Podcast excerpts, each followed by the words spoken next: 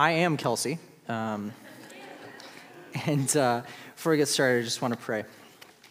Uh, Father, we just thank you that we have uh, such a great opportunity to join in the work that you're doing in the world.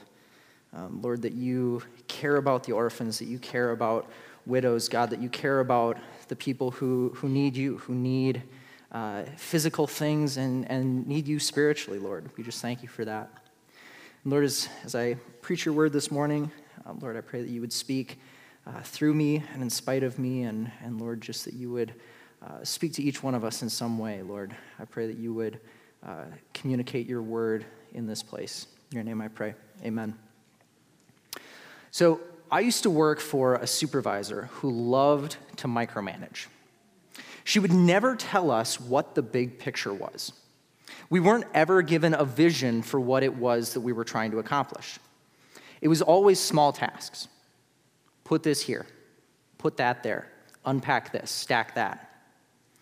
It was really frustrating because every 15 minutes, we'd have to go back to her and ask, okay, now what?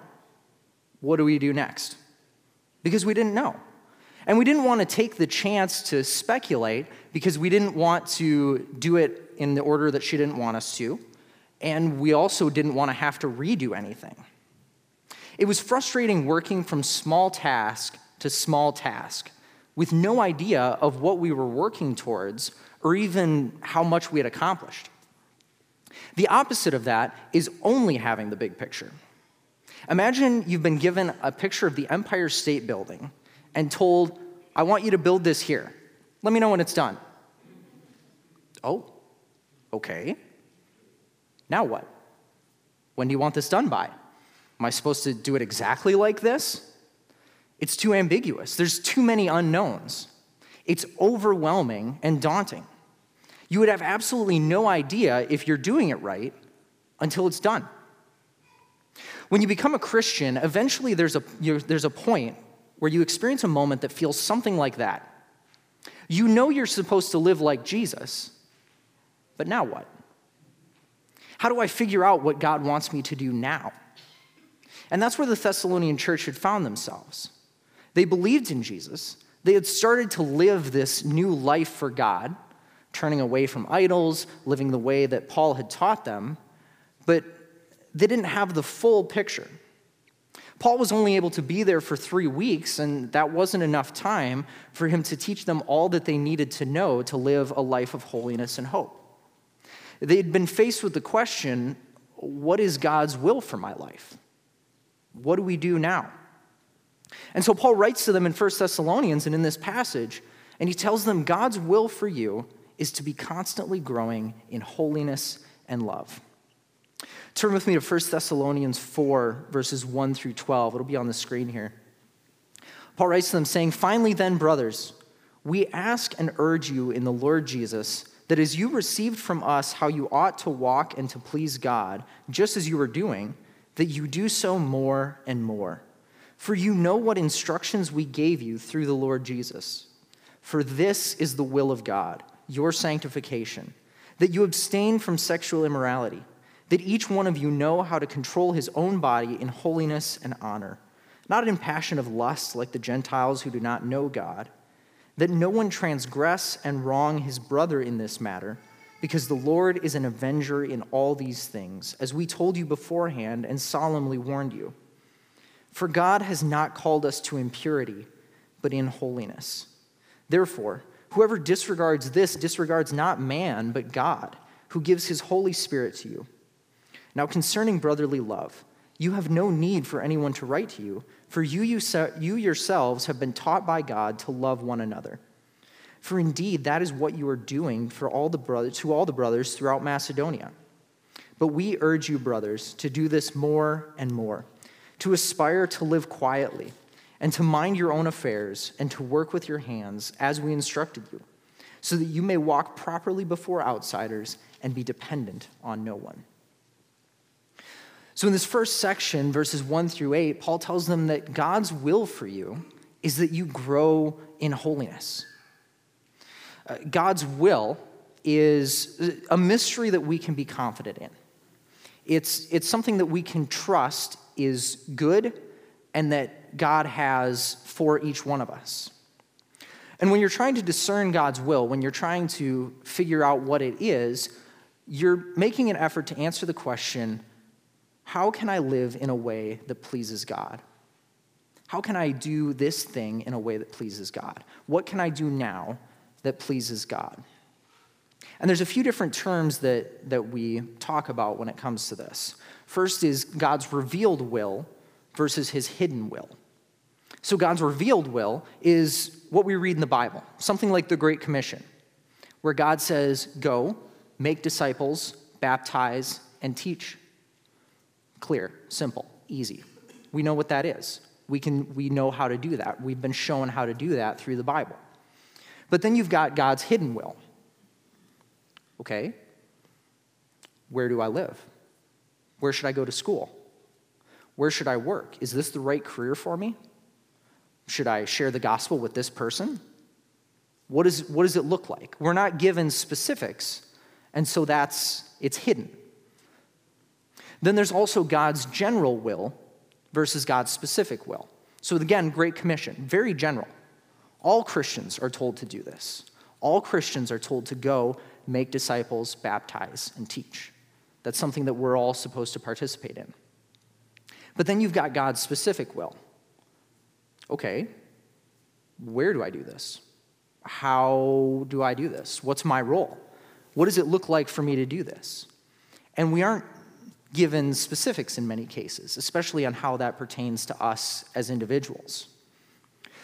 But if you're living out God's revealed general will, if your goal is to please God through obeying what He has revealed and what He has given to all Christians, then His hidden specific will is in its proper place. If your goal is to live a life that is pleasing to God, if that's where your focus is, then the specifics will fall into place. See, we often get stuck where we have two good choices. Two choices where it seems like no matter what, you, you really can't go wrong. There's no sin in either one. You've got two good jobs that, that look like they'll be God honoring and that you'll be in a place that seems right. Great. Sometimes there is no wrong choice. If your goal is to please and honor God, He is going to work and will through that. He is going to use you through that no matter which one you choose. And so the, Paul writes to the Thessalonians and he tells them this is what God's will is. He says, Finally, then, brothers, we ask and urge you in the Lord Jesus that as you received from us how you ought to walk and to please God, just as you are doing, that you do so more and more. See, life is often described as a, a journey with a destination. And so Paul is telling them that in your spiritual life, you've got the starting point, which is when you become a Christian, and you know where you're headed eternity. And now it's filling in what's in between. And for most of us, it's a pretty long journey in between when we become Christians to eternity. And so there's certain things that, that play into how we're supposed to live during this time. We know that God has created everything in a certain way, that He is the creator, that He is sovereign over everything, that He's omnipresent, that He is everywhere and in all things. He's in us working, and He desires the good of His creation. We also have the example of Jesus. We're given in the gospel a picture of, of Jesus and how he read the scripture and taught the scripture and showed his disciples how to carry out the Great Commission. Early Christianity in, in Acts, they referred to themselves as followers of the way. Christians were followers of the way.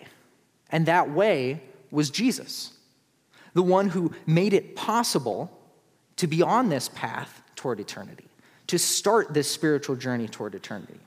And so this is where the Thessalonian church is at. They know the starting point, they know where they're headed. And Paul is trying to help them see what comes in between that, what it looks like to walk along this path. And so in verse 2, he says, For you know what instructions we gave you through the Lord Jesus. So, again, through the Lord Jesus, you're on this path. And now, Paul is saying, we're instructing you in how to walk along this path. Paul instructs, urges, and encourages them to walk in the right way. Paul says that he, he gave them instructions on how to walk through the Bible, through interpreting scripture to them by teaching them. He's telling them this is the path, this is what it looks like. Here's where the boundaries are. And now you walk along this path toward eternity in the way of holiness, in a way that pleases God. God also uses other people who are walking along the path with us. That's the position that Paul's in. He's, he's urging this church abstain from sexual morality. This is where the line is. You guys are too close. You've got to get back on the path. You've got to keep walking on the path that goes toward eternity. And he's also encouraging them. He's saying, You guys found it. You know where the path is. So keep going. You've got it. You're doing this part right. And God also uses us to help others walk. In the same way, we're in a position where we can encourage others in their walk, showing them, yeah, you're walking in the right way. You're, you've found the path. And urging them to say, no, no, no, you're not quite there. It's, it's over here. The path is over here. And God also has given us the example of Jesus. In 1 Corinthians 11:1, Paul says to that church, "Be imitators of me as I am of Christ." He's saying, "You see me, you see the way that I'm living. Well, I'm imitating Jesus. And that's what you should be doing too."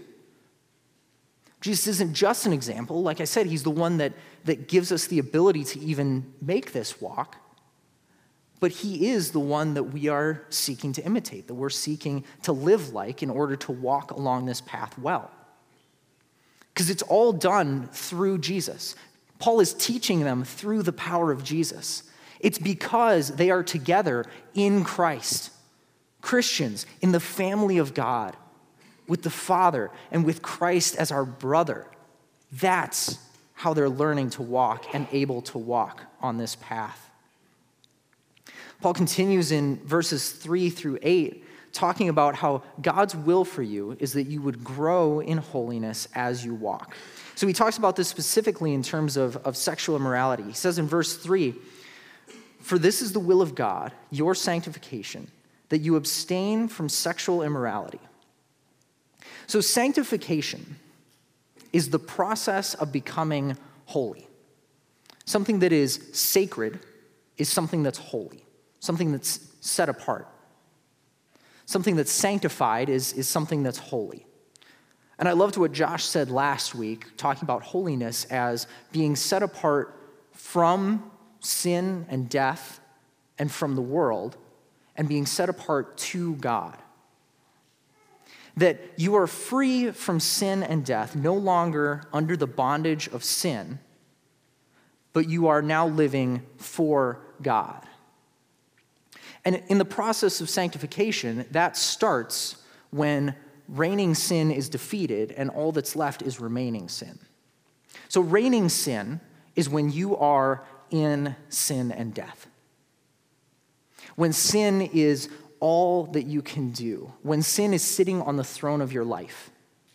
But once Jesus is on the throne of your life, once you say that Christ is the Lord of your life, then you begin this process of sanctification to root out and eliminate the remaining sin in your life. You're telling God that Christ is the Lord of your life. That's what you're declaring. And that you are on this path to eternity. And along this path, what you're doing is trying to root out the remaining sin in your life through Jesus Christ by the power of the Holy Spirit. And Paul here is specifically talking about sexual immorality. They know the truth. Paul is saying he's instructed them in what it looks like, saying abstain from sexual immorality. Stay away from these things because that's not part of the path. This path is a way of abstaining from sexual immorality and walking toward holiness.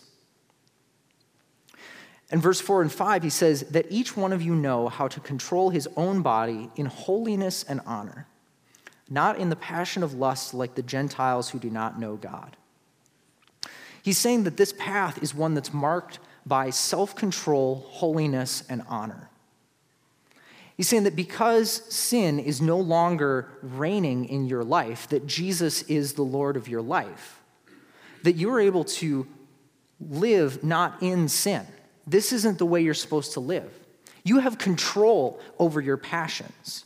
Jesus is the one who gives you the ability to choose to walk on this path. So you don't have to live controlled by your passions and desires like the Gentiles who do not know God. And he says that this is a way of holiness, that this is the path that leads toward eternity. That compared to the culture around you that's going to tell you, no, no, no, sexual morality is good.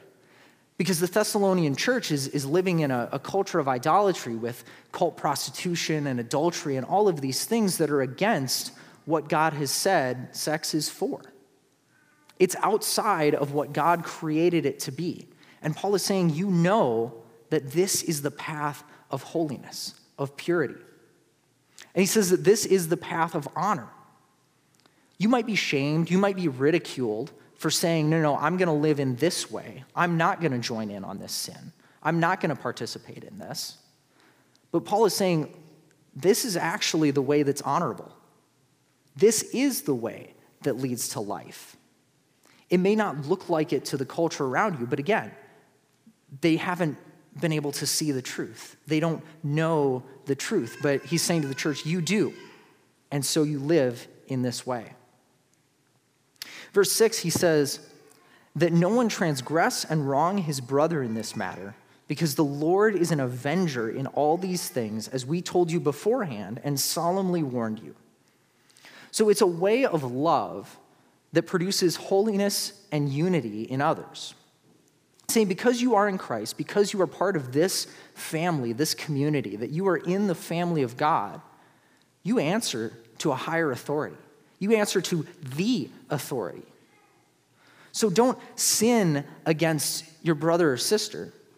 Don't lust after a brother or sister. Don't lead someone into participating in sin because you are responsible to God. God is the one who you are accountable to. And he's saying, You know this. We've warned you, we've told you. So live in this way. And then in verses 7 and 8, he says, For God has not called us for impurity, but in holiness. Therefore, whoever disregards this disregards not man, but God, who gives the Holy Spirit to you. So God has not called us for impurity, but to holiness saying, You have been called to holiness. That holiness should be your life's constant pursuit. That you shouldn't be chasing after the impurity that's around you, the things that aren't on this path, the things that are outside the bounds of what God has said is good. And this is only possible because they are in Christ, because they are living in this community, because Christ has died and paid for their sin and set them on this path to eternity. And as a Christian, impurity is not part of who you are. Living in holiness, learning to be sanctified, is living out the identity that you have in Christ. Because you are in Christ, you have the holiness of Christ. And that's not going to be completed until eternity. But he's saying you're called to live in this way because of who you are. And you pursue holiness by the power and work of the Holy Spirit. Whoever disregards this disregards not man, but God, who gives his Holy Spirit to you. You are doing this by the power and work of the Holy Spirit. So that's how they're able to do this more and more, is that it's not their work it's the work of the Holy Spirit in them that God is willing to work for his good pleasure. And sanctification isn't something that happens overnight. Like I said, it's, there's often a long distance between being born again spiritually and eternity. And Paul isn't coming from the position of saying, well, I'm holy. Let me tell you guys how I got there. Paul is just a little bit further down the path. He's telling them, no, no, he, here's where it is. Like, I started teaching you. This is where I've come. This is, this is what I've learned. And I want to help you guys get to where I'm at. Because God's will for you is growth in holiness. Um, it's often like a, like a game of football. So, in a football game, most of the plays don't go 15 or 20 yards. It's five yards, three yards, two yards. And there's losses. You lose a couple yards, get knocked back. But after every play, after a five yard gain, get up, brush yourself off, get back in the huddle, go on to the next one. Slowly working your way down the field. It's not leaps and bounds, it's a battle to the end. And it's done in community. Learning what the Bible says on how to live a holy life is done in community. The Bible, for thousands of years, has been read in community. It's not you and Jesus sitting in a closet reading your Bible, it's community. It's having people around you to help learn and understand what the Bible has to say about living a holy life. It's being challenged and encouraged by others. It's having people in your life to keep pushing you along, to show you where the path is, and to encourage you to keep going, to keep pushing forward, to do it more and more. And it's also challenging and encouraging others, showing others, hey, I've been there. You want to see how I got here? It's right here. Helping others come and walk one more step along this path. The Father has willed that you will be sanctified. The Son has made it possible, and the Holy Spirit is the process. So, God's will is that you would grow in holiness. He's made it possible by the blood of Jesus and through the power of the Holy Spirit. And everything that God does, He will complete. For us, that completion is when Jesus comes again. But how do we know we're growing in holiness? What is, what is the evidence that I'm being sanctified? In the last section, Paul talks about how God's will for you is that your life would be characterized by growing in love. Verses 9 and 10, he says, Now concerning brotherly love, you have no need for anyone to write to you, for you yourselves have been taught by God to love one another. For that indeed is what you are doing to all the brothers throughout Macedonia. But we urge you, brothers, to do this more and more. So, Paul again is asking, urging, and encouraging this Thessalonian church to grow in love. Saying, just as you were growing in holiness, be growing in love. Because love is a key marker of a holy life. Jesus in Matthew 22, 37 through 40, he's been asked, What is the greatest commandment? Of all the commandments in the law, what's the greatest commandment? And Jesus says, You shall love the Lord your God with all your heart and with all your soul and with all your mind. This is the great and first commandment. And a second is like it you shall love your neighbor as yourself. On these two commandments depend all the law and prophets. So the Bible tells us how to live a holy life, and Jesus is saying that that whole thing is built on love. Jesus is saying that the whole law and prophets is built on loving God and loving your neighbor. That living a holy life, the, the instructions that we're given on what it looks like to live a holy life and on how to live in a way that pleases God, is based on loving God and loving your neighbor. That if those are the two things that you are constantly pursuing and growing in, that you are pursuing a holy life. So, this Thessalonian church has been loving one another, but Paul says, do more. He says, Your love has been known to all the brothers in Macedonia. So keep doing it. If you've been loving this much and it's impacted a whole region, just imagine what happens if, it, if you do it more. Because again, this is a work of the Holy Spirit. It's not dependent on their effort, It's on God working in and through them. Taught by God here doesn't mean that there was an angel that appeared to them and gave a Love 101 class. He's saying that this is a work of the Holy Spirit. This is the work of Christ. This is because you are in Christ walking on this path that you have been able to learn to love more and more. And so continue doing that. In verses 11 and 12, he talks about living according to God's will and how it's a life that bears fruit. He says, and to aspire to live quietly, and to mind your own affairs, and to work with your hands as we instructed you, so that you may walk properly before outsiders and be dependent on no one. So he's saying that this life of love and holiness will result in a life that helps outsiders, those outside your community and church, see the gospel. Mind your own affairs here means to care for the things and people that God has given you to steward. It's not like mind your own business, it's, it's more of take care of the things that God has given you. Love the people that God has given for you to love. Steward the gifts that God has given you, use them well. Use the, the physical things that God has given you well. Use them in a way that, te- that le- makes the outside world see this holy life and go, yeah, I can, I can see that. Yeah, that's good. And work with your hands here means to be self sufficient, not abusing the generosity of others.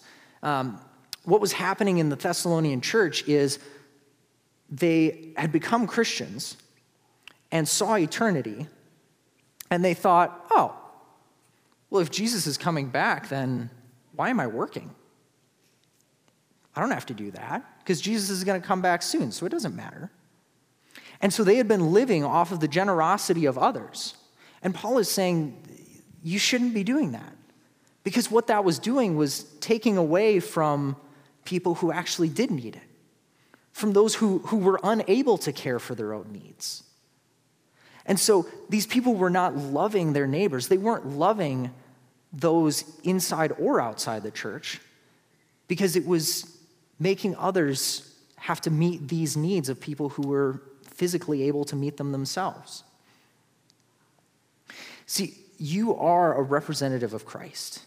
He's, he's telling this church that when you live a way of holiness and love, that when you are walking on this path, you are representing Christ to a world that doesn't know him yet and you're living a life that's dependent on God alone. The Thessalonian church had been wasting the things that they had been given, and they had a wrong perspective on Christ's return. And we're called to be good stewards of the things that God has given us because God's given them to us to use for, for our benefit, for this life. This life is important in light of eternity, but it's not everything.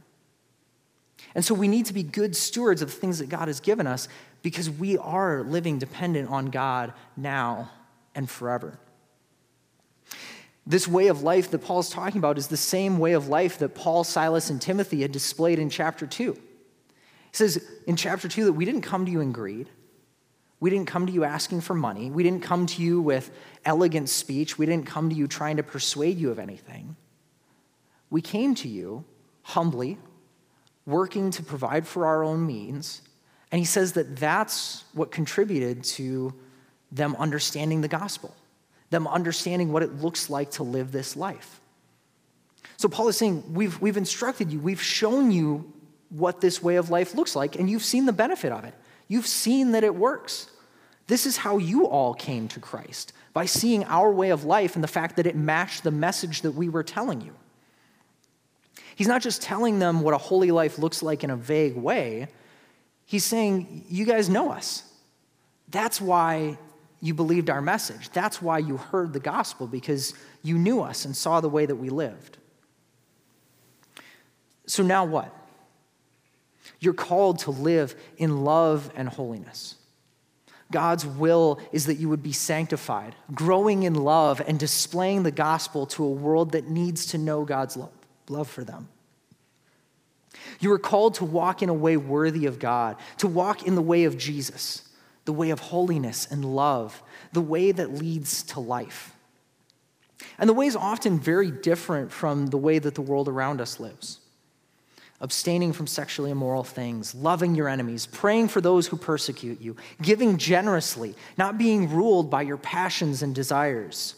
All of this not for ourselves, not because there's something that we can gain, not because it's going to make us rich, but because we're in Christ. Living out the holiness and identity that we have in Christ a holiness that we'll one day experience in its fullness in eternity. We're called to love others not because there's something in them that's lovable, but because God loves us.